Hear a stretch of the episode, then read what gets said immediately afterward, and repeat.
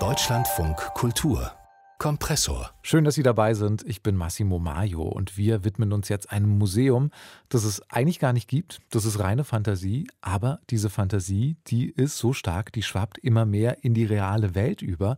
Angefangen hat es mit einem Roman von Frank Steinhofer. Da geht es eben um dieses ziemlich utopische Museum in Mexiko. Das ist ein Ort, der Kunst und Natur vereinen will, ein Ort der Solidarität zwischen allen Lebewesen und allen globalen Menschen und Denkweisen. Und diese Utopie, die wird mittlerweile im Netz immer öfter als reales Konzept gesprochen. Es gibt echte Entwürfe dazu, es gibt echte Unterstützer und dieser Ort wird eben immer mehr zu einer echten Möglichkeit. Über diese Utopie und über diese Zwischenwelt zwischen Fantasie und Realität habe ich mit dem Autor selbst gesprochen, mit Frank Steinhofer. In seinem Roman ist es ja so, dass das Museum entwickelt wird von einem deutschen Architekten und von einer mexikanischen Kunstsammlerin. Und ich habe ihn erstmal gefragt, was denn da genau entwickelt wird in diesem Roman. Wie sieht dieses Museum aus? Was für eine Stimmung herrscht da?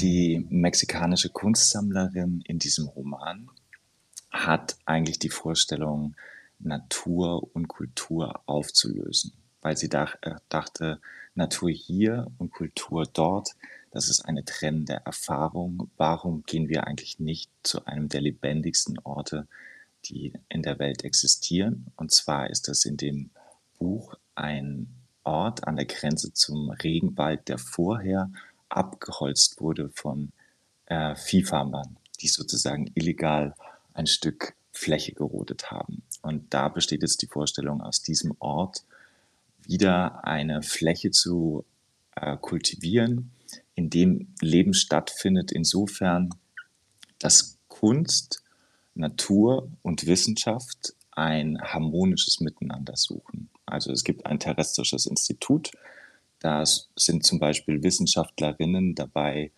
nach Alternativen zu Plastik zu forschen. Es gibt Kunstinstallationen mit Pilzen.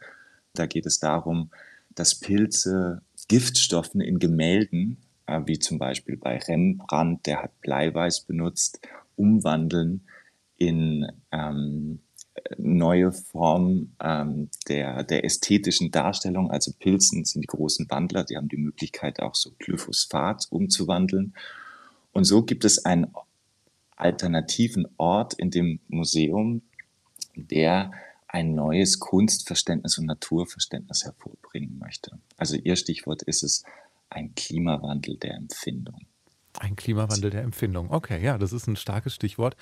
Sie sagen, es geht natürlich um Kunst und Natur und sowas wie eine Vereinigung oder eine Harmonie zwischen diesen beiden Welten äh, zu zeigen. Sie schreiben aber auch, dieser Ort, der soll für mehr Gerechtigkeit sorgen oder für mehr Gerechtigkeit stehen, gesellschaftlich, ökologisch, künstlerisch. Das ist ja auch ein hehres Ziel. Wie macht das Museum das? am Anfang des Projektes, um es vielleicht nicht zu groß zu machen, aber ähm, stand die Frage, wie kann ein Museum im 21. Jahrhundert aussehen. Ähm, ich persönlich glaube, die soziale, ökologisches Bewusstsein ist gar nicht möglich ohne soziale Gerechtigkeit äh, empfinden. Also vielleicht um den brasilianischen Umweltaktivisten Chico Mendes zu paraphrasieren, der sagte, ähm, ökologisches Handeln ohne dekoloniales Denken ist nur Gartenarbeit. Und er meint damit, dass es ein Denken gibt, das halt Menschen und Natur zu Objekten macht und sie zu beherrschbaren Objekten macht, die unterschiedliche Rangfolgen haben, wie man damit umgeht. Also das heißt einfach, wenn ich Ihnen ein Kunstbeispiel äh, gebe, es gab mal eine Installation, da wurden Goldfische in Stabmixer ähm, gefüllt und Menschen hatten die Möglichkeit, jetzt da abzudrücken und die Goldfische zu zerhäckseln, mhm.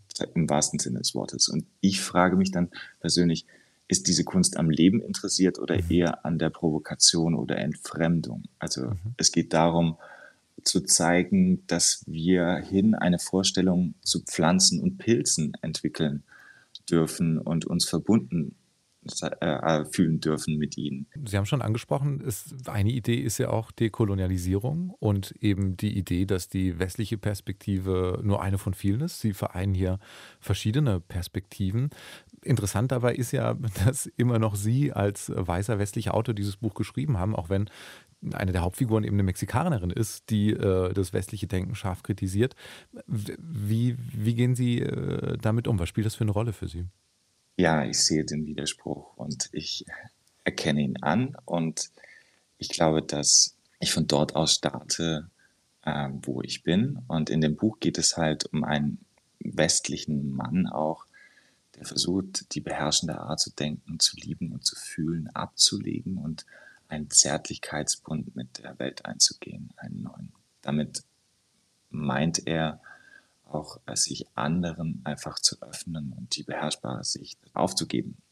Jetzt komme ich natürlich aus einer Position, die viel Sensibilität bedarf und dass ich sozusagen ähm, mit diesem Buch gestartet bin, das ist ein Fakt, aber ich wurde jemand anderes durch die Begegnung mit Menschen, der ich einmal war. Und mhm. Shinatli wird durch die Vorstellung vieler Menschen ein anderer Ort, als ich mir das jemals ausgedacht habe. Und ich stelle auch die Frage, wer sich das ausgedacht hat. Also mhm. das ist in Gesprächen mit Künstlerinnen und Architekten entstanden.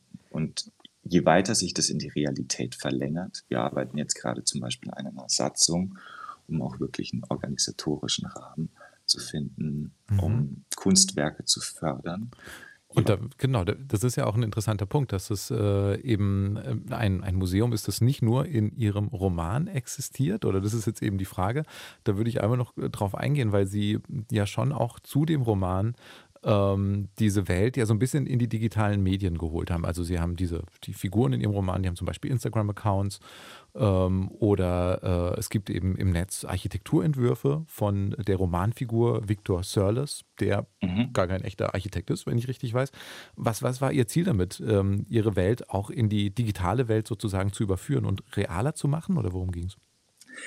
Na, erstmal ging es vielleicht um die Frage, in der Literatur. Literatur vermag es für mich, Lebenswirklichkeiten darzustellen. Es gibt manchmal vielleicht eine sträfliche Vernachlässigung, wie ich finde, ähm, dass man heutzutage Literatur womöglich nicht zutraut, über große Themen wie Klimawandel und so weiter zu, äh, zu sprechen. Das ist nicht ihre Domäne. Viele Leute sagen zum Beispiel, ich lese lieber ein Sachbuch als jetzt einen literarischen Roman. Für mich war, glaube ich, die Eingangsfrage zu sagen, ähm, Literatur vermag es Lebenswirklichkeiten darzustellen, kann sie auch eine Fiktion verwirklichen. Und am Anfang stand einfach die Idee, dass der Roman ein gewisses Eigenleben entwickelt. Es war die Idee, ein Museum zu bauen für unsere digitale Wirklichkeit. Welche Effekte und Dynamiken sich ergeben unter unserer heutigen Wirklichkeitsbildung, das war jetzt nicht mhm. das ausschlaggebende Ziel, sondern einfach eine Alternative und möglicherweise auch soziales Engagement äh, ins Leben zu rufen. Wie es dann am Ende ausschaut, und das ist vielleicht um einen Punkt von Ihnen vorher anzusprechen, das soll nicht meine Vorstellung bleiben. Also ich sehe das einfach nur als, als Pendelbewegung oder insgesamt jemand gibt einen Impuls und dieses Museum verwandelt sich der Autor Frank Steinhofer zu dieser Idee, zu dieser Utopie des Schinatli-Museums, die er angestoßen hat. Die Entwürfe dazu, die gibt es zu sehen im Netz und der Roman von Frank Steinhofer dazu, der heißt Das Terrain. Haben Sie gehört hier in unserem Kompressor-Podcast? Wir haben jeden Werktag neue Gespräche, neue Themen aus der großen Welt der Popkultur und uns gibt es natürlich überall da, wo es Podcasts gibt.